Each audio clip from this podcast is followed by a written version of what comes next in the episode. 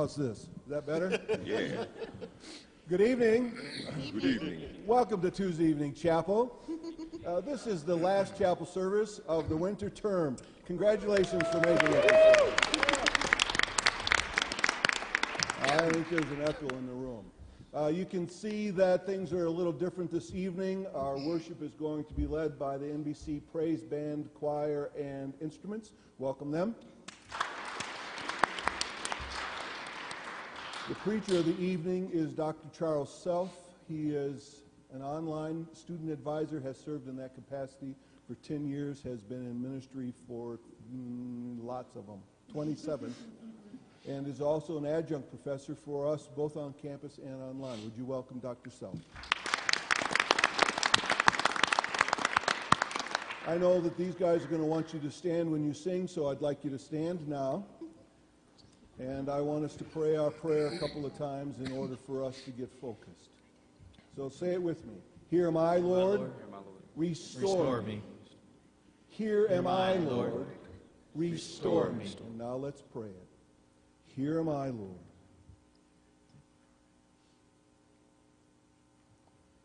Restore us. Amen. Psalm 77, 13 through 15 says, Your ways, O God, are holy. What God is great as our God? You are the God who performs miracles. You display your power among the peoples. With your mighty arm, you redeem your people. Let's praise God this morning. God of wonder. You may be seated. I'd like to spend a few minutes tonight with the Apostle Peter and looking at a message of hope. Uh, if you would turn with me in your Bibles to Peter, the first chapter, and I want to read beginning at verse 3. And would you stand with me if we read God's Word?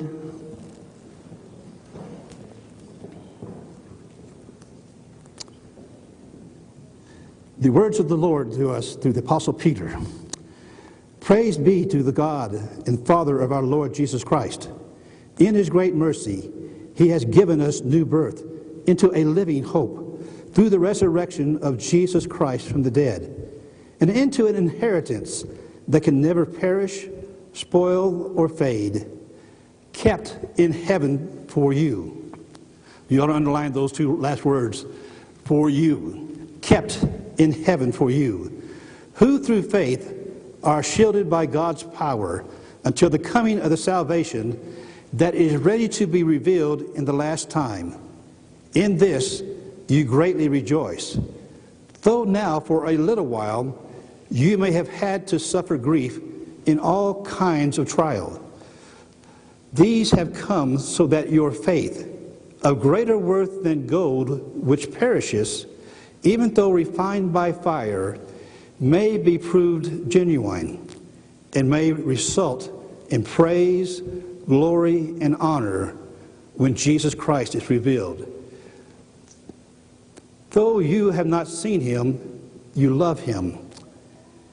And even though you do not see him now, you believe in him and are filled with an inexpressible and glorious joy. For you are receiving the goal of your faith, the salvation of your souls. You may be seated. I still like the words of the King James when he talks about being full of, of uh, inexpressible joy.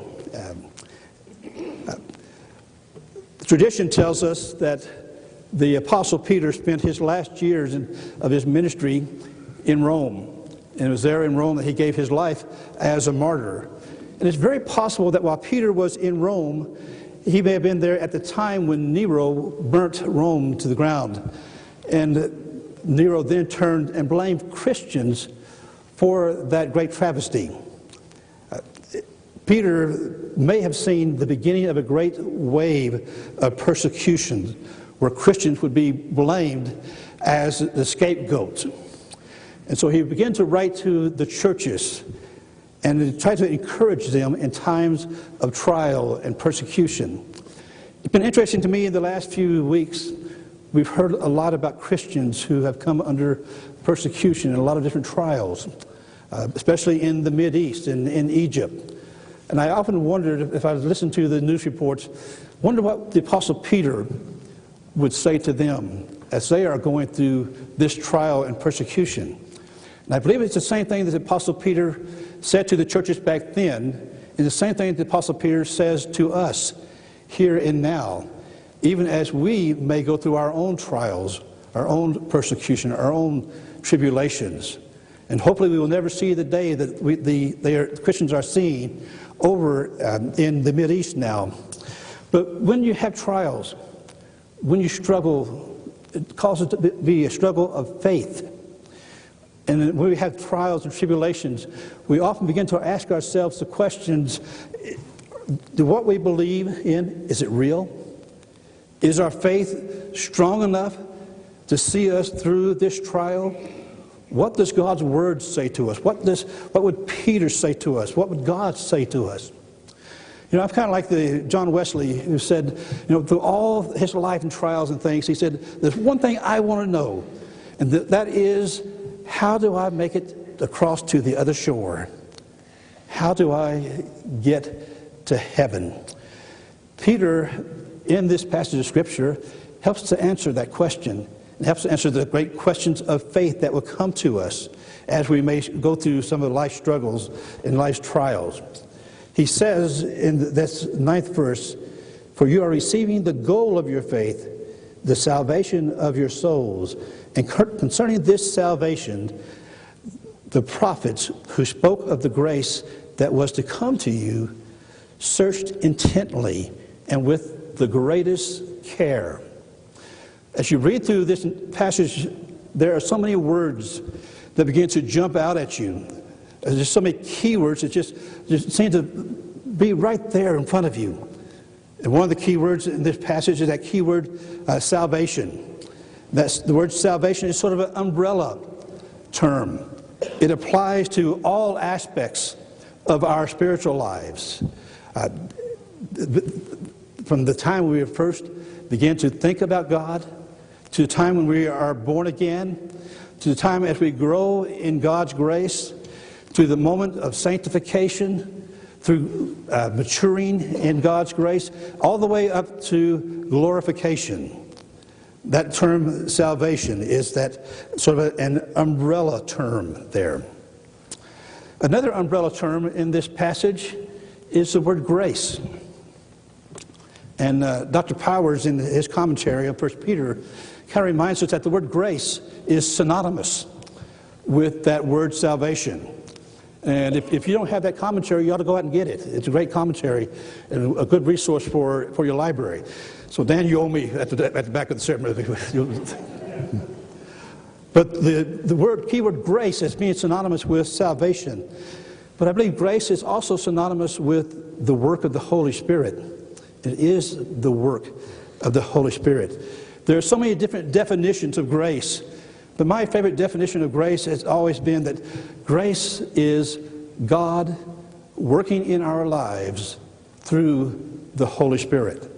You see, the Holy Spirit is always active and moving in our lives. Even in times when we may not see Him, He is always present and working in our lives. That is God's grace. That is God's mercy. It was the Holy Spirit who first convicts us of our sins and leads us to the cross where that sin is forgiven. It is the Holy Spirit who enables us to be freed from the power and the guilt of sin. It is the Holy Spirit that brings the assurance to us that our sins truly have been forgiven. We need to hear that word of assurance, that note of assurance, and to know that Jesus is Lord and that our lives have been changed. The Holy Spirit is beginning with us to the beginning, the middle, and the end of Christian life. Salvation refers to the beginning, the middle, and the end of Christian life. All of it is through God's grace, which is the work of the Holy Spirit.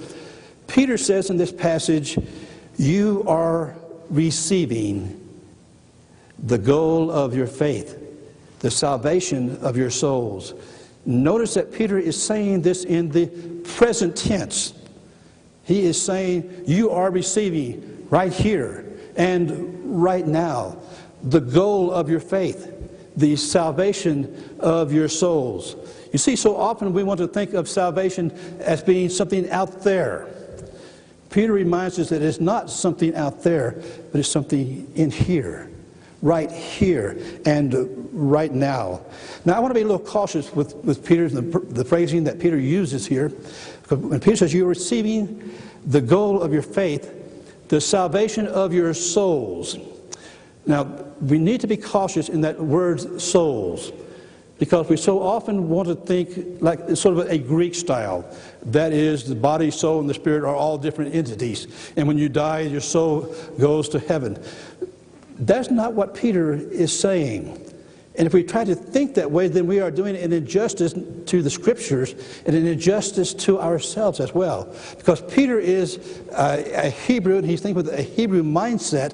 When he talks about the soul, he is referring to the entire being body, soul, and spirit. You see, so often we want to compartmentalize our spiritual lives so that what we do on Sunday is right here. Then Monday through the week, we're all right here. Then you know, through the evenings or maybe the weekend, we're here. It's not that way. It's not that we can compartmentalize our spiritual life. We are a whole being. We need to realize that when he talks about souls, he's talking about our whole being and our spiritual life as a whole being that reflects every aspect of our life. From the moment we get up in the morning to the time we go to bed at night, we are walking in God's grace, through His grace. We're walking in faith. Peter says the goal of faith is the salvation of our souls. And he said that the prophets intended to search this and the grace that is involved there. When I first read these words, I was reminded of the Apostle Paul's words where he says, For by grace you have been saved through faith. It is the gift of God, not of works, lest any man should boast. Faith in Peter's day was costly. Faith often came with a very painful side, and grace is, was costly. In Peter's day, to be a Christian marked you as being an outsider from the world, an outsider religiously, an outsider socially. So it was easy for someone like Nero to come and point a finger at Christians and say, it's their fault. They're outside of the world, they're outside, they are outcast. So Peter reminds us that hey, grace and faith is costly. Grace and faith go together. And the goal of faith is the salvation of your souls, something that is here and now, not just something off in the future. In the beginning of this section of scripture I read tonight, Peter talks about God's great mercy.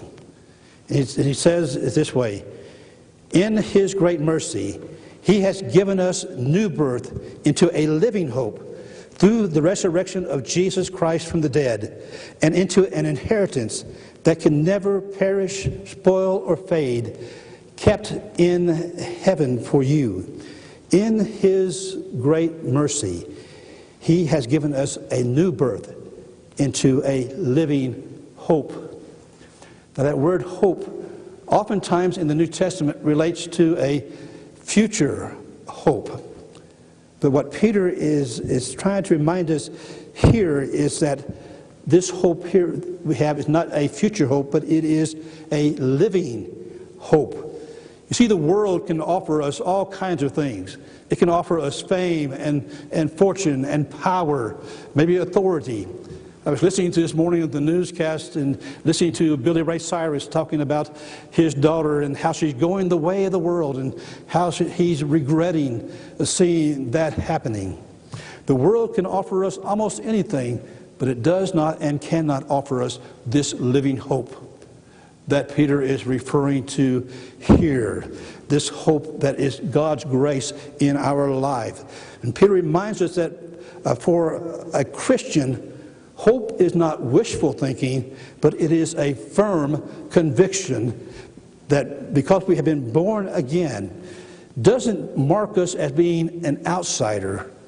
Instead, God's hope and God's grace marks us as being an insider in His grace. And we have an, an inheritance. Being a Christian is not a curse, as sometimes the world would see it, but being a Christian, Peter reminds us, is a blessing. A blessing from God. And when we go through trials, those are the times when we should start looking at the hope that is presented to us. We should begin to count the blessings that God has given to us. In other words, step back. Take a look at this hope that we have. He said, We have a living hope because we have a living Savior. Jesus Christ is alive. He is alive and He is present in His very power. The very power that raised Jesus Christ up from the dead is the very power that works in our lives, that enables us to live Christian lives in our world, in, in our society today. It's the very power that changes us radically. So that, the, as the Apostle Paul sa- says, old things are passed away. Behold, all things become new in Christ Jesus. We have an inheritance, we have a hope. We have an inheritance that goes far beyond just this space, just this time. It's an inheritance that reaches all the way into eternity because Christ is a living Savior. We have a living hope, a living inheritance. Now, we think of inheritance as something that we receive when someone passes away. And Peter, in this passage, uses you know, three great pictures when he talks about the inheritance that we have as a Christian. He said, We have an inheritance that can never perish, fade, or spoil. Inheritance that can never perish. The word he uh, uses here is an inheritance that stands against the ravaging armies of the world that tries to invade and tries to destroy. Uh, yesterday, I was noticing uh, there was a news report of a fire in, I think, Ellicott that burned a, a house down. And it, a fireman went into the, the blazing flames of the house and brought out an, an inheritance that the family owned. Inheritance with that tri-cornered flag that had draped the coffin of the, the, the body of their loved one. He saved that from being burned. But Peter tells us we have an inheritance that can't be burned, that can't be ravaged, that can't be destroyed by the armies of the world. He says we also have an inheritance that can never spoil. And the word there is being, not being capable of being polluted by the sins and the stains of this old world. And so we have an inheritance that can never fade. We all know the pictures of flowers that they may fade or possibly silver as it may become tarnished. But this inheritance will never grow dim. It is inheritance that is uh, solid and rock firm. It is inheritance, as Peter says, that is kept in heaven for you through faith. And through faith, let me read the way he says it here. Kept in heaven for you, who through faith are shielded by God's power until the coming of salvation that is ready to be revealed in the last time. A couple years ago, I went to uh, Germany to visit my children, and we were driving down the Autobahn. I looked over into the side of the road, and I noticed that way out in the field, with nothing else around it, there was a tower just standing all by itself. And I noticed at different places that uh, there would be th- these towers that were there. Uh, I asked my son in law, What is this tower there for? And he said, Well, it's to keep the land from being invaded. In the mid Middle Ages, whenever there was an invading army, they would have to cross through those towers, first of all, to get to where they're trying to invade. And those towers were there as a guard, a security that was there for them. And Peter reminds us that we have a inheritance kept for heaven, who by faith are shielded by God's power we have a tower guarded by the Holy Spirit within our hearts and life. when we have faith. As Jesus said, I will never leave you alone. Even when we do not see him, the Holy Spirit is there, standing with us, often working in ways that we may not see on the surface, but he's always there. And as someone has said, it's not that God saves us out of our troubles or out of our sorrows, out of the trials or problems of life, but he set these guard towers to enable us to overcome and to have victory over these different circumstances that we face. In this passage of Scripture, there's just something that has always fascinated me as I read through it. Peter says, You who through faith are guarded by, shielded by God's power that is ready to be revealed in the last time. In this you greatly rejoice, though now for a little while you may have had to suffer grief in all kinds of trials. A couple phrases that really stand out to me in this passage. First is the, pas- the phrase that says, in the last time. We often uh, refer to that as the day when Christ will return to the earth, the world will come to an end. And it does refer to that, and does mean that. But in my studies, I ran across a little phrase where it said, this phrase can also mean when the worst comes to the worst. When the worst comes to the worst.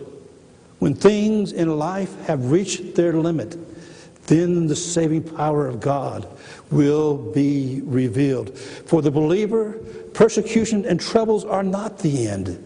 They're not the things that should shake our faith. For beyond lies our hope of glory, our inheritance in Jesus Christ. And as long as we have that hope, we have something that we can look forward to, and that someone that we can uh, endure anything that the world tosses at us.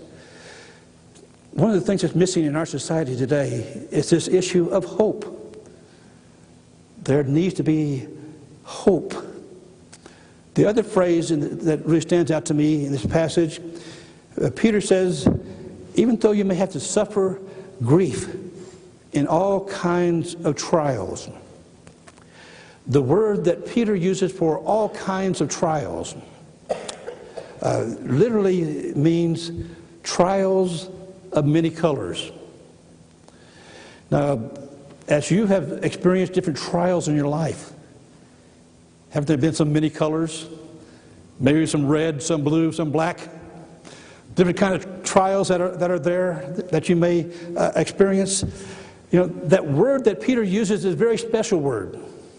He uses it only twice. And he uses it twice within this book. Here in this passage here, this verse here, and then he uses it again in the fourth chapter, the tenth verse.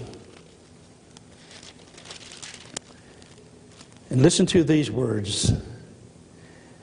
Each one should use whatever gift he has received to serve others faithfully, administering God's grace in its various forms.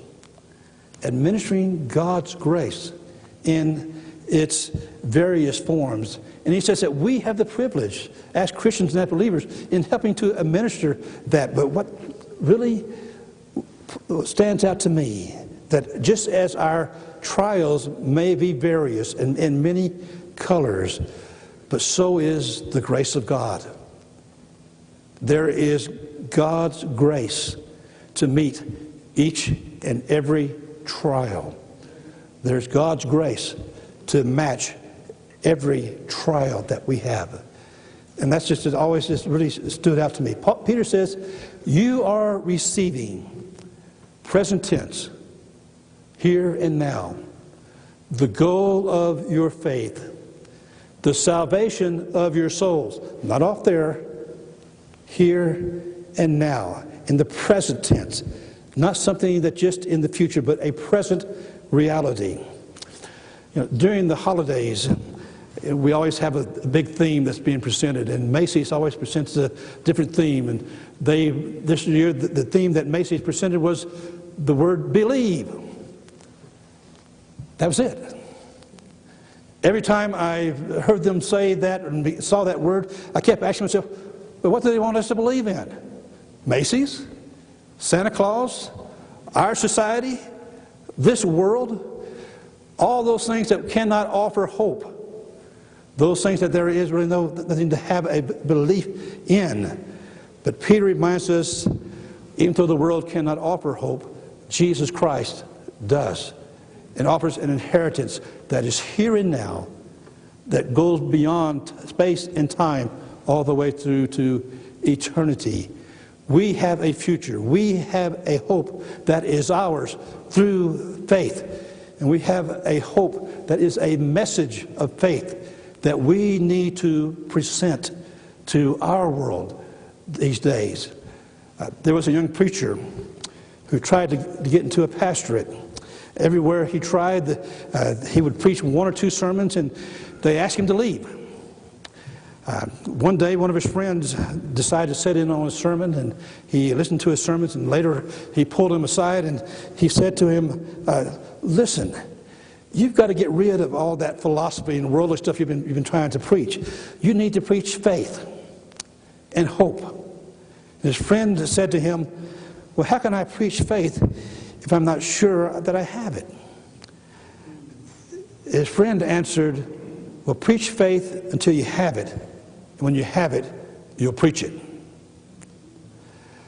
John Wesley began to preach faith. And what a difference it made in his ministry and his preaching. We have a message of hope, a message of faith to proclaim to our world. And we need to preach that message of faith. Without it, we do not have any hope. But with it, we have a salvation that's here and now. Would you bow your heads with me?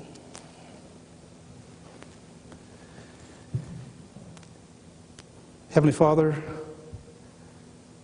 your words to the churches in Peter's day, your words to the churches and those that are going through different trials and persecution, your words to us here and now. We are so thankful for this great salvation that you have given to us, a salvation that we can claim through faith and have through faith, and the inheritance that we have in a living hope because Jesus Christ makes the difference in our lives and in our world, and we will give you the praise as we go forth from here. We ask this in Jesus' name. Amen. Let's stand as we prepare to close. And praise God. Blessed be the name.